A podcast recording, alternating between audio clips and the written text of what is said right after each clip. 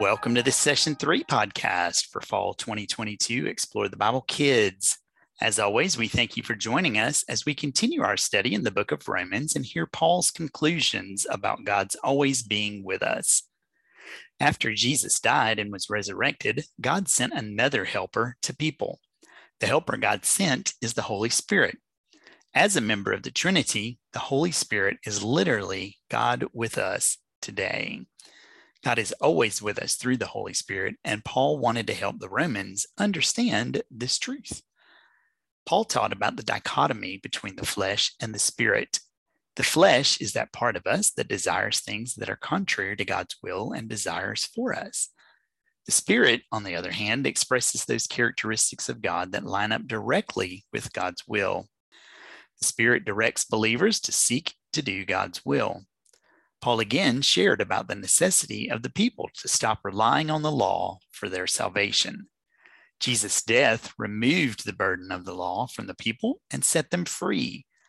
Paul clarified that this freedom did not give free rein to live a life of debauchery and sin, but instead, believers could now use Christ as their standard of righteousness. Believers are still tempted by the flesh, but through the Holy Spirit, we can submit to God's will instead of giving in to the desires of the flesh. The Spirit helps believers know when their actions are not lined up with God's will, and the Spirit will help believers come closer to God as they seek His will over personal desires. Rachel, how can young children begin to learn that God is always with them and nothing can separate them from God's love? Tell us about a few activities that children will get to do this week. Sure, Tim, I'd love to do that. Uh, you know, as you've said, session three highlights Paul's assurance to the Romans that God's love is eternal. And because of that, we're in preschool, we're going to be focusing on the verse at Romans 8 39, nothing can separate us from God's love. To do this in babies' rooms, they're going to hear their teachers talk about it while babies play with toys and, and do a hide and find type of activity. Spreading a few toys on the floor in front of a baby, the teacher will cover it cover them with a baby blanket and then help the baby kind of tug that towel with his hand. When the baby discovers a toy and plays with it, the teacher has an opportunity to say, I'm glad you came to church with your family. You see the toys and you hear about God at church, you see the Bible. And again, it's an opportunity for us to talk about God's love and say his name and repeat that verse that nothing can keep God's love from us. He always loves us and He is always near. Toddlers will enjoy an activity matching ribbon colors. This will enhance, uh, this particular activity is an opportunity to enhance some Bible skill development. Teachers will insert one set of ribbons between the pages of the book of Romans in a Bible, and a, a matching set of colored ribbons will be placed in a tissue box. And as a toddler pulls one ribbon from the tissue box, the teacher will help the child identify the color, then lead the toddler to find the same matching color of ribbon in the Bible in that book of Romans.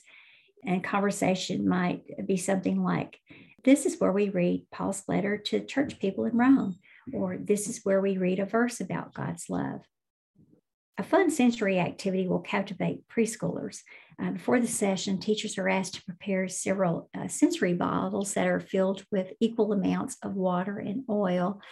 And perhaps even a few drops of food color to that liquid will make it more appealing and, and eye, you know, attention getting. Teachers will give the water, the sensory bottles to preschoolers and uh, tell the children to look at them as they are in a steady state, you know, with this, the liquid separated, and comment that those are separate, aren't they? They're not mixed together. And after uh, suggesting that preschoolers shake those bottles to get the liquids to mix, uh, teachers will comment that uh, when you shook them, the, the, the liquids came together, but then they separated again. They didn't stay together very long. And that's the opportunity to talk about God's love. After looking at the story pictures, uh, the teacher can say something like, Paul told people that nothing, nothing can separate them from God's love. And so, just as they get to see the water and oil come together, it's it then is separated, but we cannot be separated from God's love. All right, very good. Thank you so much.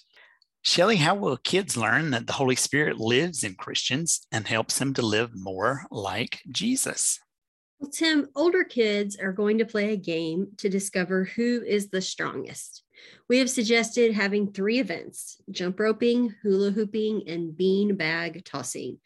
But we've also provided some ideas if you lead a child who has a physical disability and needs to uh, alter the activity. After kids complete the three events you have selected, the leader will guide kids to think about how strength is not just physical. Strength can be physical, mental, emotional, or spiritual.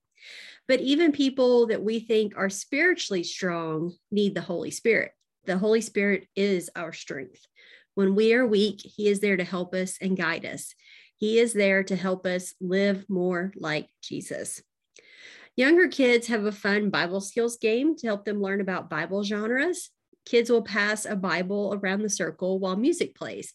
When the music stops, the kid holding the Bible will select a Bible book card from the printables and try to guess which genre that Bible book belongs to.